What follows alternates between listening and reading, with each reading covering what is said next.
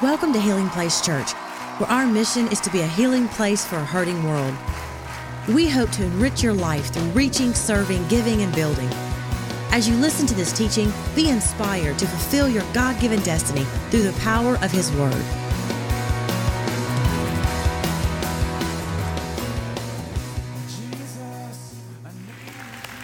Touch three people. Say, get ready, get ready, get ready, get ready, get ready, get ready, get ready. Uh, we are finishing up the series today, the last installment of Overwhelmed. The last installment. How many of you this has helped you? Uh, the last five weeks, has this been an encouragement to you? Uh, I know last weekend Pastor Timmy was here and brought a fantastic word. Uh, I know in Denham, Pastor Ryan preached and brought an amazing word. They talked about the Sabbath, and uh, I'm thankful that they preached so I could take a Sabbath. And uh, Thank you for giving us margin as a family to be able to unplug and rest, to be healthy, and uh, so we can serve you. And uh, so I'm excited about the, the final installment. In fact, I felt this was so important. I'm, I'm going to let you kind of guess maybe what we're talking about today. Let, let me start out by reading you this quick story I came across uh, this week. A barber in a small town. I, I, read this, I thought about my grandfather because he was a barber. He cut hair for 50 years. He raised five daughters. Five daughters. Come on, how many know you need the grace of God when you have five girls? He raised five daughters as a barber and he, he charged a dollar a haircut, okay? How many know that was a different day? Uh, a barber in a small town was feeling very generous one week. So when the local baker came for a haircut, the barber gave him one free of charge. Can I get a good amen? Oh, I like the freebie. The next morning, the barber found a dozen donuts waiting for him at the shop. Kind of a cool thing. Later, a florist came in who also got a free haircut. The next morning, the barber found a dozen roses waiting for him at the shop. Finally, a preacher came in. Still feeling generous, the barber gave him a haircut absolutely free of charge. So the next morning, sure enough, you guessed it, there were a dozen preachers waiting to get their hair cut. oh, come on, everybody say, God bless the preacher. Okay, I want you to guess today's topic, okay? Guess today's topic. We go to school to learn about it, we work to earn it. We give advice on how to handle it. We go to the mall to spend it. Holla, holla. We worry we won't have enough of it. Marriages end over it. We're warned not to love it. We're encouraged to bless others with it. What are we talking about today? Mm-mm-mm. Come on, I know that when you talk about money in church, people get nervous. I know that. But I felt so strongly about this topic. In fact, I rearranged some of the, the installments of the series so we could finish talking about money. If there's one thing that overwhelms us, it's resources. If there's one thing that creates stress or anxiety, or if, if you get worked up, you know, I'm telling you, you, you struggle through things, it is financial pressure. Now, I know when, when, you talk about money in church, people have different views of that. You say, wait a second, Pastor, didn't we just receive the offering? Yes, we did. And I'm not going to pass the buckets in front of you again, all right? So, everybody take a deep breath, exhale. I know some people get mad. Well, I can't believe we're talking about money in church. Some people get glad. Yes, Bible loves the Bible says God loves a cheerful giver. You know, some people get sad. Oh, great, I feel guilty now. I, I, wish I could give, but I'm not in a position to give. And then some people feel like they've been had. That preacher wants my money. He's after my money. I want you to know this that in today's installment, I feel so strongly to underscore everything by this principle. I want absolutely nothing from you, but I want so much for you. The motivation of this message today is not to extract anything from you. I'm not trying to milk you or squeeze you for another dime or another dollar. As your pastor, I want you to know I have so much in my heart for you.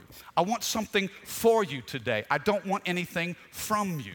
Uh, out of curiosity, you want to take a guess as to the number one factor that causes marital strife and divorce? It's money. Yeah, and some of you didn't know that, uh, that throwing a frying pan was an Olympic sport, did you? I mean, eh, eh, people get angry, upset. You know, you get married, man, you got nothing but love. How many know love don't pay the light bill? If you've ever made big time mistakes regarding money, you know what that makes you? Over 12. How many of you have made some bad decisions as it relates to finances? Okay, only three of you. Wow, the rest of you. Man, man, man, man. Yeah, some of us have a PhD in D U M B. Can I have a good amen? I want you to live free from stress, free from worry. I don't want you to be shackled by the pain and the struggle and the strain of finances. Do you know the best book ever written on finances is this book right here? It's the best thing that's ever been written. I mean, what you think about, say, oh, I don't know, I don't know, Pastor. Surely, of all the things to preach, can't you find something better to preach on than money? Do you know that in the scriptures there are over 500 verses on prayer? There are over 500 verses on faith, and there are over 2,300 verses on money, possessions, and finances. Do you know that almost two thirds of the parables that Jesus told had to do with money? Two thirds. Think about that. Jesus spoke more about money and possessions than he did about heaven and hell combined. And yet I feel like this, I feel so strongly in my spirit. I want you to catch this. Because the Bible says, My people perish for lack of knowledge. And I feel like some of us struggle financially simply because we don't say what God has to say enough about money. Are you with me? Now, if you, if you have your Bibles, turn to Matthew chapter 6. And I want to take you to several different places and give you a couple of different thoughts that are going to get us started here. Matthew 6 24, Jesus said this He says, No one can serve two masters. Mm-hmm. For you'll hate one and love the other, or you'll be devoted to one and despise the other. You cannot. Somebody say, can't do it? It's impossible. You can try, but it's impossible to serve God and be enslaved to money. Can I have a good amen? You can't do it. And in fact, in other words, what Jesus is saying here is he's telling us money makes promises that it cannot keep. In fact, money will promise you, won't you hear this now? This is, this is important. Money will promise you what only God can deliver. Think about that. I think that, that, that money, materialism, finances, those are God's greatest rival. The number one rival of God in the earth today is not the devil, but it's money. You can't serve both God and mammon, is what the Greek says. And that Greek word translated is into money, finances, materialism, or possession. You can't serve both. Now, let's read this one more time. No one can serve two masters, for you'll either hate one and love the other, you'll be devoted to one and despise the other. You cannot serve God and be enslaved to money. Now, I want you to view this through a positive lens. Notice the last part. You cannot serve God. How many of you are serving God? Hopefully, that's a large portion of us here. If you're serving God, the Bible says you cannot be enslaved to money. Now that's a good that's good news. In other words, that tells me that you and I as believers because God is our master, money will never master us. I won't be a slave to money. I don't have to do, I don't have to bow to the pressures of finances because I'm serving God. I want to do a little exercise to help us as it relates to this idolatry of the 21st century called money. I want you to take out your purse. Ladies, take out your purse and get your wallet. Fellas, reach in your back pocket, and I want you to get that little piece of leather out. Okay, can we do that? Okay, just, just, just a little exercise exercise. No, we're not passing the offering containers. It's okay. I've already get, I want you to take that little piece of leather and put it in your hand, all right? Now I want you to look at it. I want you to caress it. Some of you talk to it. Won't you check inside and see if anybody's home? Come on. You know, what, what you're looking at, it may look like a little piece of leather, but really, this has become the God of the 21st century. Nod your head if you're with me. I mean, now, now, now, this little thing will make promises to you. Hey, I'll make you popular. I'll make you happy. I'll give you success. I'll give you significance. And sometimes, if we're not careful, we get caught up in what the world has to say about this. Now, as you're holding this, my question is is this holding you? Now, we're going to take a little baby step, all right? A little small baby step in dethroning the God of materialism. I want you to take that little piece of leather and I want you to pass it to the person next to you. whoa, whoa, whoa, whoa. Yeah. Now, if you're sitting next to your spouse, you're lucky. Some of you fellas are like, man, she's got her hand all up in my wallet anyway. Yeah, but when you pass it to your neighbor, come on, turn to your neighbor and say, hello, neighbor. Did you feel the tension in the room just rise? Oh, yeah, we have released something now. Oh, dear Jesus. Okay, now, I want you, now that you've got a new piece of leather in your hand, I want you to give extravagantly to the purposes of God. I'm just teasing. Return the wallet back to its rightful owner. But I want you to see do you see the feelings and the emotions that are attached to our money? Can I have a good amen? I mean, how, how difficult was that? How vulnerable did that make you feel? Number one, to pull out your wallet in church. Number two, to pass it to the person next to you, you're thinking, oh, dear Jesus. But the Lord tells us that you can't serve two masters. You'll either love one and you'll hate the other. You'll be drawn to one and despise the other. In fact, God is trying to underscore this. If I am the Lord of your life, then that little piece of leather should not have any power over you. God's saying, I'm bigger. Come on, can I have a good amen? Somebody say, He's bigger. He's definitely got to be bigger than what's in this wallet because I don't have a whole lot. Now, I want to give you some, some kingdom principles, okay? Now, this, this is the way of the kingdom. Uh, you won't hear this in a secular seminar on finances, but I'm determined. I, I, have seen this in 44 years of experience, and I've made a lot of bad decisions along the way. I've learned a lot about what the scriptures have to say, and I've discovered this the way of the kingdom works.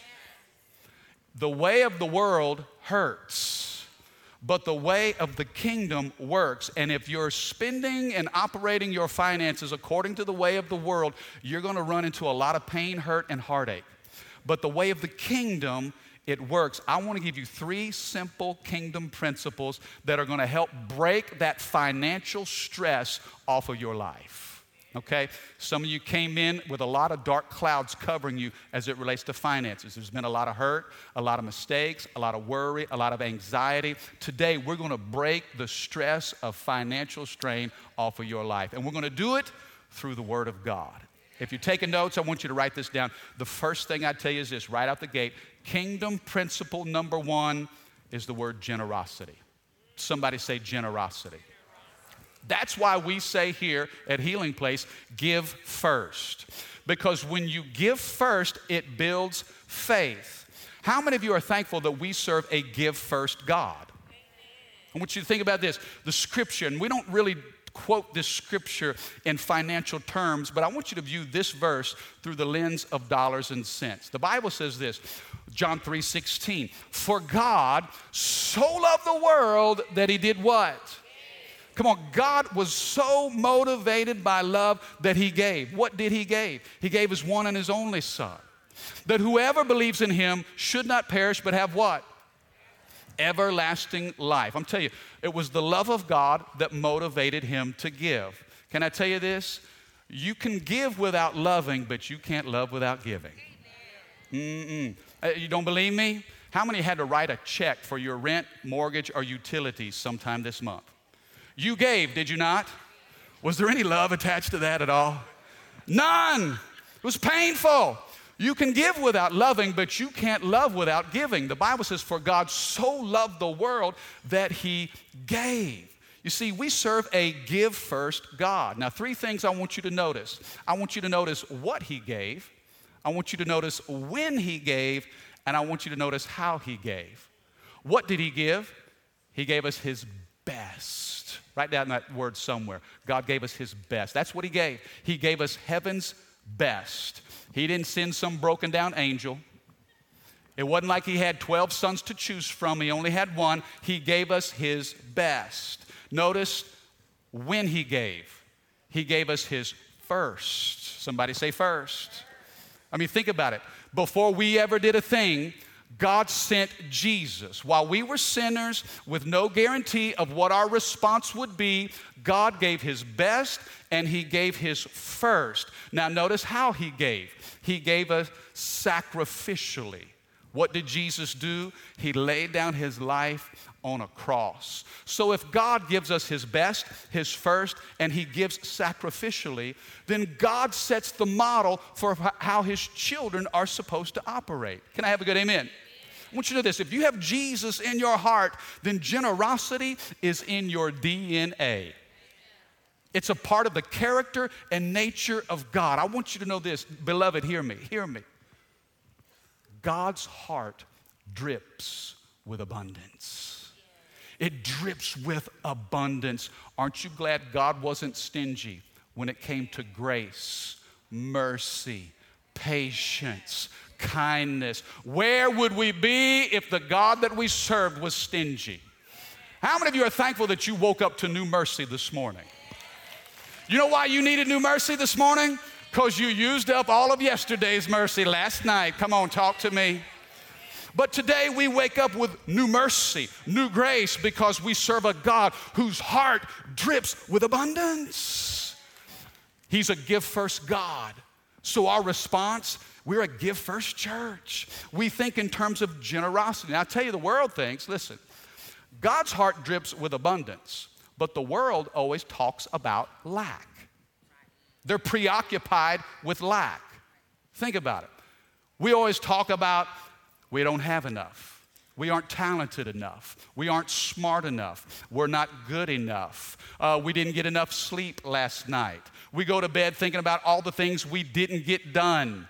You see, the, the, mentality of the world is lack, but the Spirit of God is abundance. And some of us need to shift gears in the way that we think.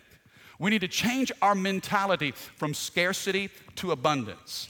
You see, that disarms the power of this little thing right here.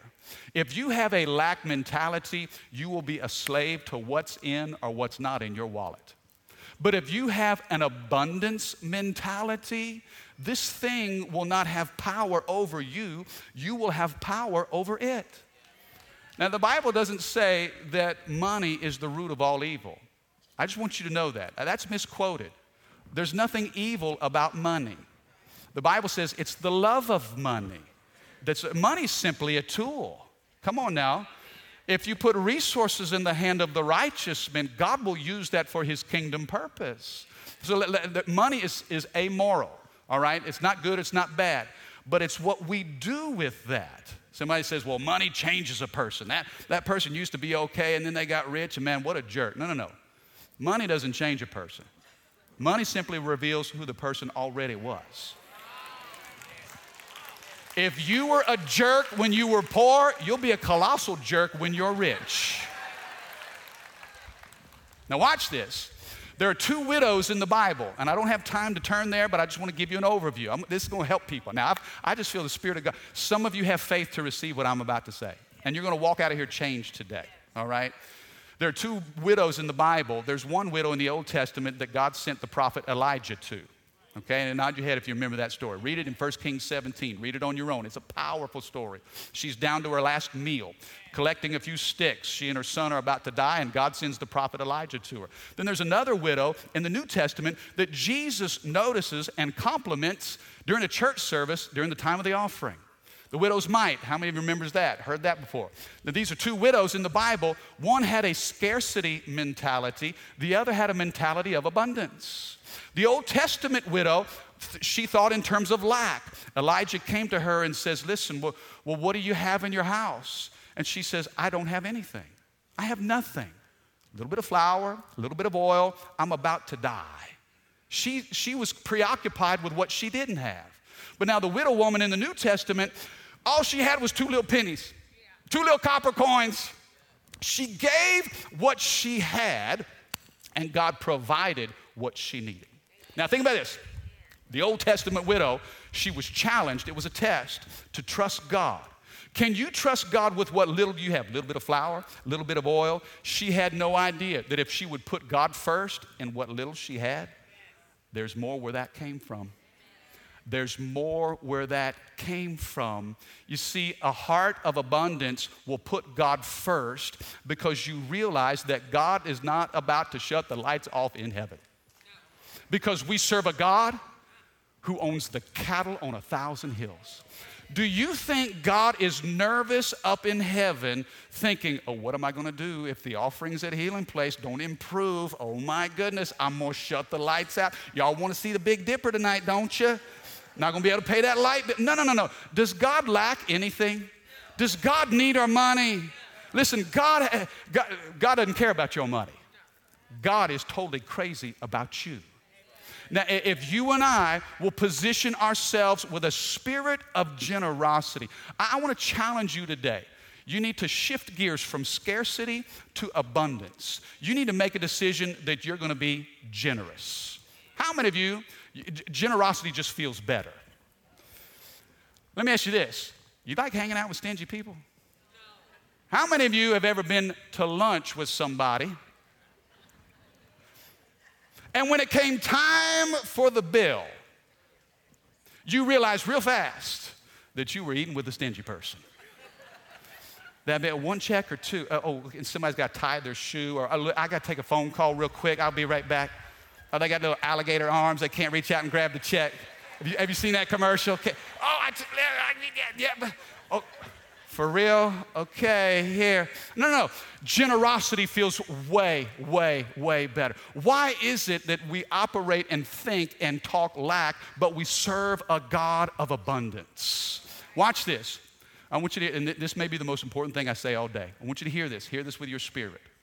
When you give what you have in faith, watch this. When you give what you have in faith, God will give you what you need in abundance.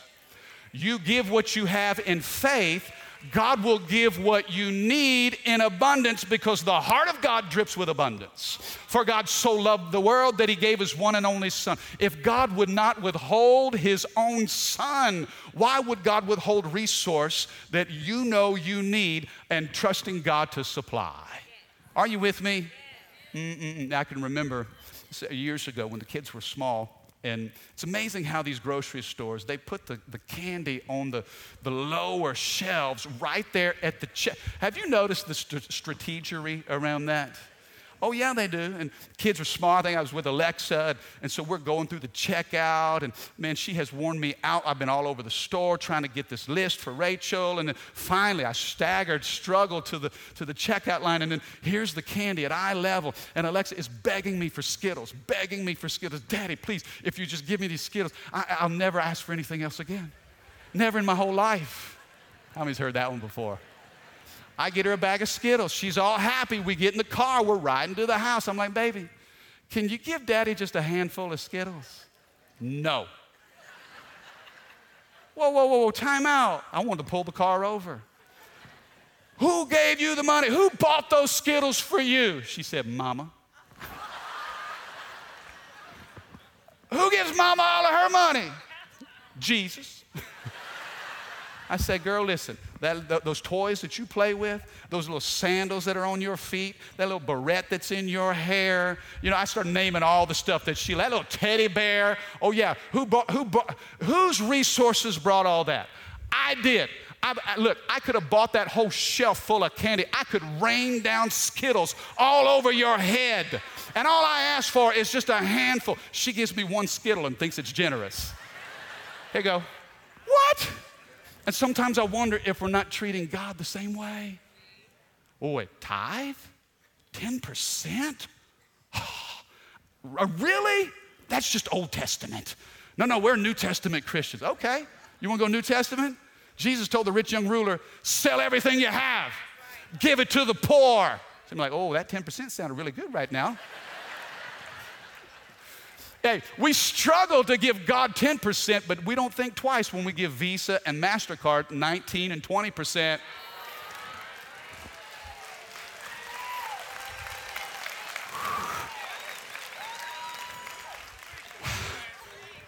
I know we got some first time guests that are like, man, I picked the wrong Sunday to come to church. Listen, you cannot outgive God. You can't do it. Do you mean to tell me how, how presumptuous is it us to think that we're more generous than God Himself? The Bible says in Luke 6, Jesus says, Give, and it'll come back to you. But it doesn't come back to you the same way that it left you. It comes back to you good measure, pressed down, shaken together, and running over. Come on, can I have a good amen? How many of you, you want to live that kind of life? Some said, Oh, wait now, Pastor, I don't know. Are you preaching this prosperity gospel? Listen, I'm not saying that after service everybody gets a BMW. that would be nice. But how many of you know you can be driving a BMW and your life is still a hot mess? BMW in a mansion is not going to fix the financial pressure and strain on you. This is a hard issue. Jesus said in Matthew 6 21, wherever your treasure is, there will your heart be also. Somebody say generosity. You see, I believe this that if God can get it through you, He'll get it to you. The reason why some of you finances are escaping you is because of a stingy spirit. And God knows I can't get it through Him, so I'm not even going to give it to Him. But if you'll release what's in your hands, God releases what's in His. If He knows that you'll distribute the blessings of God, then He's saying, guess what? I can trust Him with more. I can trust a generous person with more resource. Oh, I got to hustle. Are you into this? Okay, so everybody say generosity. Give first, and that builds faith. Number two, everybody say stewardship. Stewardship. We say give first because that builds faith. Faith. Stewardship, we save second, and that builds wealth. Now, stewardship is something that we don't talk a lot about, but it is a big deal when it comes to finances. Stewardship is the ability to handle something with wisdom, discipline, and responsibility. Can I say that again? Stewardship. Now, this is our responsibility. God is a generous God. We trust Him. But then what He puts in our hands, we have to steward with wisdom, with discipline, and with responsibility. Let me ask you this question How many of you think it's a good idea to spend less than what you make? Turn to your neighbor and say, You're not in Congress. How many knows if, if we lived our lives the way they spend money in Washington, D.C., broke like no joke. Are you te- uh, what? Setting a budget is simply giving a name to every dollar that you make. A budget is telling your money where to go instead of always wondering where it went. Come on, talk to me. Proverbs 21 5. The Bible says this good planning. Come on, somebody say good plan. Good planning and hard work. Somebody say hard work. What does it lead to? prosperity. You see, prosperity is a biblical word. Some people have abused it, misused it, and try to preach it in ways that aren't of the kingdom, but the Bible is filled with, with promises of how God wants to bring abundance and prosperity to you. But it requires good planning and hard work that leads to prosperity. But hasty shortcuts lead to poverty. We've got to have a good plan. Turn your name and say, Be smart. You know, it's hard to out earn stupidity. Can I have a good amen? Man, what? No, no, no. Use some wisdom, exercise some discipline, and be responsible with the resources that God has given you. And it's, it's better to have a good plan. And some of you, to give you some help, we have Financial Peace University, FPU. It is, some of you have been through that already. You know, I checked some statistics of a recent class that went through FPU, and they've retired thousands of dollars of debt. They've been able to generate thousands of dollars in margin to, be, to begin to spend in a healthy way and save for the future. I had a guy send me a text not long ago, and this is what it said. I literally, I, I copied it and I pasted it. He sent me a text and he said, Pastor, the Gonzales Police Department just called They caught the guy that stole my wife's credit card and want me to come sign papers to charge him. I told them, absolutely not. Let him go, let him keep the card. He spends a lot less than my wife does.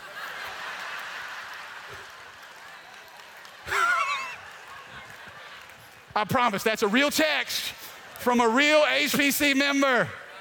You know who you are, baby. Some of you need what I call a plastectomy. It's called plastic surgery. Come on, talk to me. Yes, we, have got to rein in some of our spending practices. We've got to be good stewards. Listen, if we're irresponsible with $50, why would God give us $500? If we can't manage $1,000, some of you are like, man, if I could just win the lottery. If I could just win the lottery. Pastor, you okay if I win the lottery?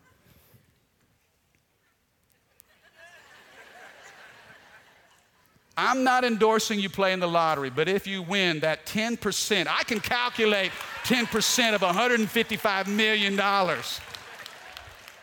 Listen, if you win the lottery, but you're not responsible with the little that you do have, what was meant to bless you will actually be a curse. You see, stewardship is the ability to responsibly spend and decide how we re, uh, manage our, our finances. Look at what the Bible says in Deuteronomy 8:18. And you shall remember the Lord your God, for it's He who gives you what? The power to get wealth. Listen, this is your Bible. All right? I know we don't talk about prosperity and money and wealth and finances a lot, but the Bible has a whole lot to say about it. Remember God your Father. He's the one who gives you the power to get wealth, that He may establish the covenant He's made with your fathers. You see, if we're in covenant relationship with God as it pertains to our resources, what does it say? You say, well, God, God's going to give me wealth. No, no, no, no, no. God gives you the power to get wealth. Come on, somebody. He's not going to drop it in your lap. You know, He's going to give you opportunities to steward what you have now so He can give you more in the future. You see, money can't make you happy, but debt is guaranteed to make you miserable. I think you need to have margin in your life. You need to save for a rainy day. Because guess what? It's going to rain. How many's ever heard of a thing called Murphy's Law? What is Murphy's Law? If it can go wrong, it will. Can I tell you this? If you have a savings, it serves as Murphy repellent. Murphy will leave you alone and go visit your neighbors. Come on, somebody.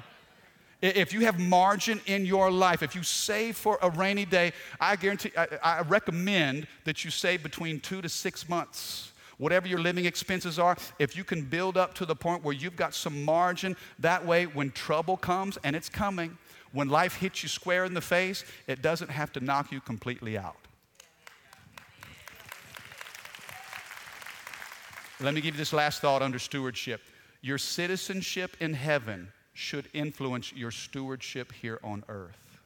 Your citizenship in heaven should influence your stewardship here on earth. I think the people of God ought to be the best financial stewards on the planet.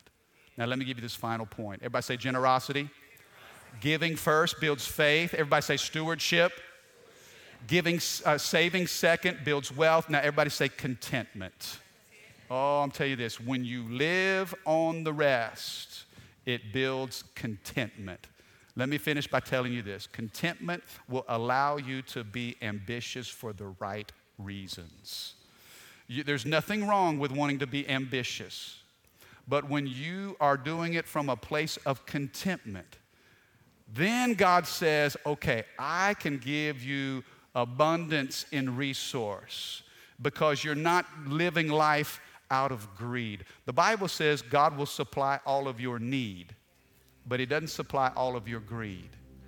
Contentment, I'll tell you this, in, in today's world, today's culture, selfishness and greed can jump on you in an instant.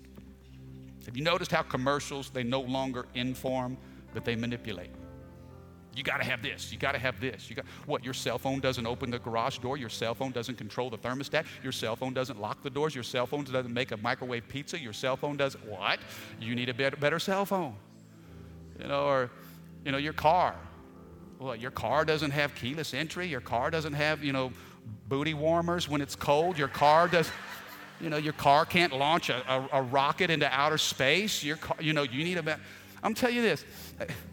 Let me just give you this little exercise. Okay, I'm tell you this little exercise. This is a powerful exercise. I want you to just think it could be worse. In fact, I want you to say it could be worse. Next time you're tempted to think you need a, a, a better cell phone, I want you to say, you know what? I can still make a call. It could be. I may not have the latest, greatest. It could be worse. Next time you get in your car and you're tempted to think, oh man, I need a bigger, better, more faster, expensive car, I want you to think, you know what? It could be worse. Next time you walk into your house or your apartment, you're tempted to think, you need a newer, nicer, more expensive house. I want you to think, it could be worse. Next time you look at your spouse and you're tempted to think, I need a newer, nicer, more. no, I'm just teasing. I'm teasing. I'm teasing. Could be worse.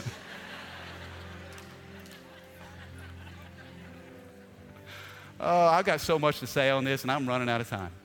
Contentment, contentment is one of the most powerful things.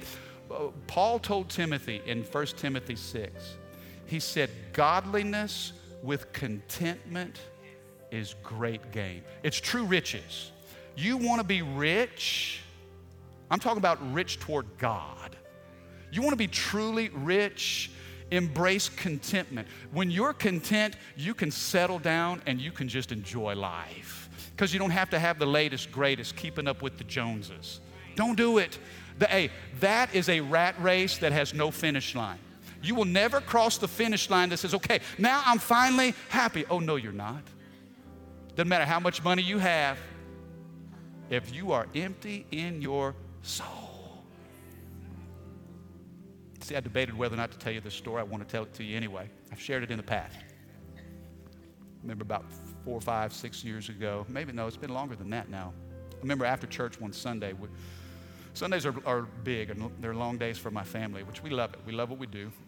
But when the kids are small, you know, their nap times get messed up. And I remember Trevor had, had missed a nap, and so he was not in the best of moods we were at a restaurant late afternoon because at Healing Place we have church all day and we just eat when we can. So there was only like six families in this restaurant and all of them were Healing Place families.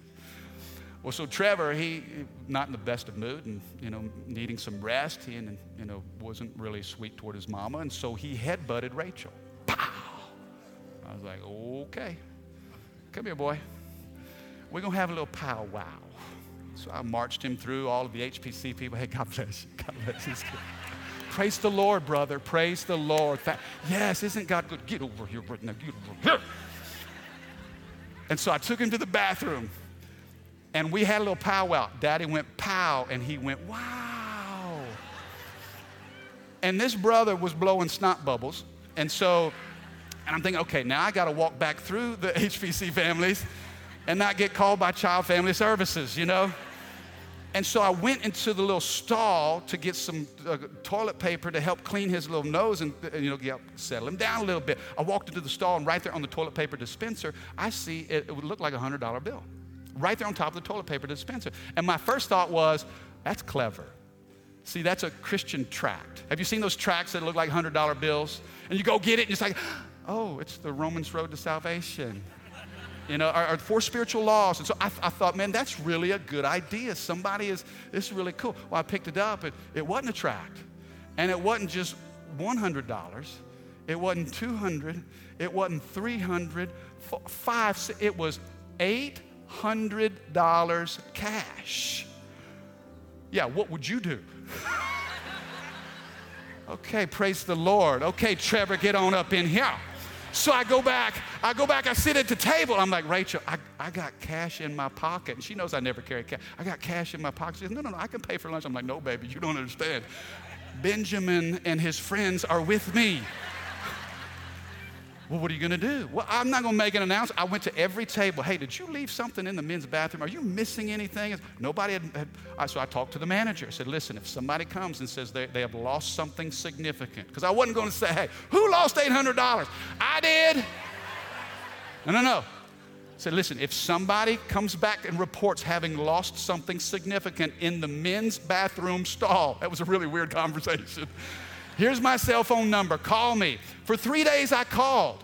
Nobody claimed it. So the kids are like, Dad, what are we gonna do with $800? You know what I told them? I said, This money doesn't belong to me. It came into my stewardship. So here's what we're gonna do we're going to bless single moms. We're going to send kids to camp. We're going to put this money on the mission field. And all $800, you said, Mike, why are you doing that? I'm not saying in a self serving way, but I wanted to teach my children that money will not own me. I will not be a slave to money, but God, if you can trust me with $800, maybe you can trust me with $8,000. And how many know that every time I go to this restaurant, I make a stop in the stall? Oh, Jesus. Okay. that is true. but I want to invest this word in you because I think God is trying to lift some stuff off of people. He doesn't want you to be stressed out over money. There's more where that came from. If you trust God with it, there's more where that came from. And if you'll be generous in good works, God will be generous in resourcing your life. Do you receive that today? Come on, can you put your hands together, show your love?